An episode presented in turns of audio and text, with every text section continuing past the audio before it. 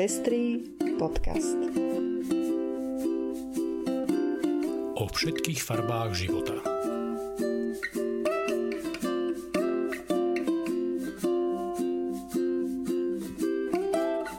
Po letnej pauze vás vítame tentokrát pri 95. vydaní Pestrých správ. Toto sú informácie, ktoré prinášame. Pensylvánia zakázala konverznú terapiu. Valné zhromaždenie OSN schválilo rezolúciu o ochrane obetí sexuálneho násilia. Andora má manželstvo pre všetkých. Mnichovská dieceza zriadila miesto projektového riaditeľa pre LGBT ľudí. Parlament v San Maríne zrušil zákaz interrupcií. Správa OSN o Ujguroch sa dostala pod paľbu kritiky. Ja som Lucia Plaváková. A ja som Ondrej Prostredník. Ďakujeme, že viacerí nás už podporujete a tešíme sa, že vám záleží na šírení osvety v oblasti ľudských práv a ochrany menšín. Ak sa chcete pridať k našim podporovateľom, nájdite si náš profil na patreon.com. Srdečná vďaka a príjemné počúvanie. Guvernér americkej Pensylvánie podpísal vykonávacie nariadenie zakazujúce tzv. konverzné terapie. Nariadenie prikazuje štátnym inštitúciám, aby naopak propagovali vedecky založenú afirmatívnu prax podporujúcu LGBT ľudí v ich identite.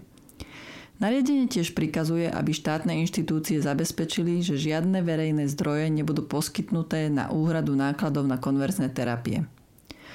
Konverzná terapia je traumatizujúca prax založená na brakovej vede, ktorá aktívne škodí ľuďom, ktorým sa tvári, že pomáha, uviedol v stanovisku demokratický guvernér.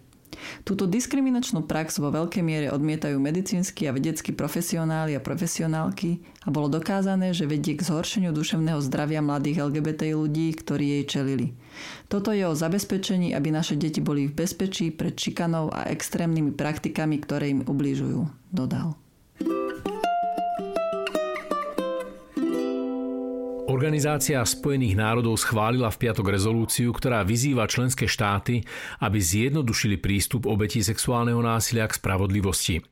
Výsledok hlasovania značením prijali aj mnohé obete, ktoré priebeh 77. zasadnutia valného zhromaždenia sledujú osobne z miest pre verejnosť. Text rezolúcie, ktorý bol schválený konsenzom, vyzýva členské štáty OSN, aby prijali účinné opatrenia na národnej a medzinárodnej úrovni, ktoré obetiam sexuálneho a rodovo podmieneného násilia zjednodušia prístup k spravodlivosti a odškodneniu. Ide o vôbec prvú rezolúciu OSN, ktorá sa vyjadruje k obetiam znásilnenia mimo vojnových konfliktov. Rezolúcia bola schválená aj napriek tomu, že konzervatívne organizácie po celom svete spisovali petície naliehajúce na predstaviteľov členských štátov, aby rezolúciu odmietli ako čosi, čo údajne zakotví medzinárodné právo na interrupciu. Manželstvo pre všetkých sa od 17. februára 2023 stane realitou v Andore ako 33. krajine sveta, ktorá zabezpečí úplnú rovnosť párov rovnakého pohľavia. O manželstve pre všetkých sa v Andore hlasovalo v rámci prijatia nového zákona o rodine 21. júla. Následne návrh 17. augusta vyhlásil Emmanuel Macron ako spoluprinc Andory. Okrem všetkých štandardných práv, ktoré sa s manželstvom spájajú, budú mať vďaka novej úprave lesbické páry aj prístup k umelému oplodneniu. Obdobne ako tomu je napríklad v Rakúsku. Mníchovská katolická diecéza zriadila oddelenie pre pastoráciu ľudí z dúhovej komunity. Prvým projektovým riaditeľom na obdobie dvoch rokov sa stal Michael Brinkschröder. Ako uviedol v správe o začiatku svojho pôsobenia, je to pre neho veľká úloha, pri ktorej sa po dvoch tisícročiach antihomosexuálnych postojov cirkvi pokúsi jej obrovskú loď nasmerovať na iný kurz. Dodal, že dobu považuje za zrelú na to, aby mnohí ľudia v cirkvi i mimo nej začali aktívne spolupracovať na tejto zmene, vďaka ktorej sa LGBTI ľudia budú v katolíckej cirkvi cítiť doma, prijatí a rovnoprávni. Parlament San Maríne zrušil zákaz interrupcií, ktorý v krajine platil 150 rokov. Ženy tak budú mať nárok na prístup k interrupciám na vlastnú žiadosť do 12. týždňa tehotenstva. Rozhodnutie parlamentu nadvezuje na referendum, v ktorom občania a občianky pred rokom tento krok jednoznačne schválili 77% väčšinou. Zákon tiež upravuje nárok na náhradu nákladov v prípade, ak by žena musela zákrok podstúpiť za hranicami San Marína v dôsledku nedostatku zdravotného personálu, ktorý by interrupcie vykonával priamo v San Maríne. Úrad Vysokej komisárky OSN pre ľudské práva pod vedením Michelle Bacheletovej sa nedávno dostal pod paľbu ostrej kritiky ľudskoprávnych aktivistov. Správu o situácii Ujgurov v Číne totiž zverejnil len 13 minút predtým, než ho Bacheletová opustila. Ako uviedol denník N, o možnosti koordinovanej akcie OSN proti ľudskoprávnym zločinom páchaným v Xinjiangu to medzi riadkami vypovedá mnohé.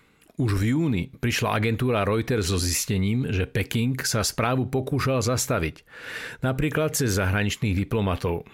Ak bude správa zverejnená, podrie to dôveryhodnosť úradu Vysokého komisára OSN pre ľudské práva a poškodí spoluprácu úradu s členskými štátmi.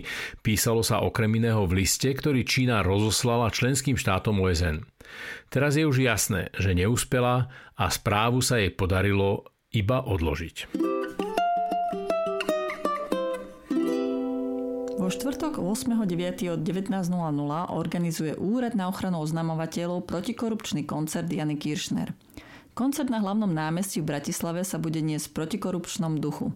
Úrad ním spúšťa svoju komunikačnú kampaň na podporu boja proti korupcii a ochranu tých, ktorí sa neváhajú ozvať. Vidíme sa tam. Deportácie Židov zo Slovenska v roku 1942.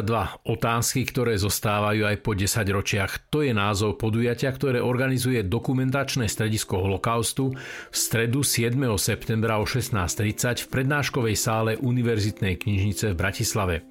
Podujatie moderuje Sonia Ďarfášová. Diskusiu môžete sledovať aj online na facebookovej stránke dokumentačného strediska Holokaustu. A to je už všetko z dnešného vydania Pestrých správ. Do počutia o týždeň.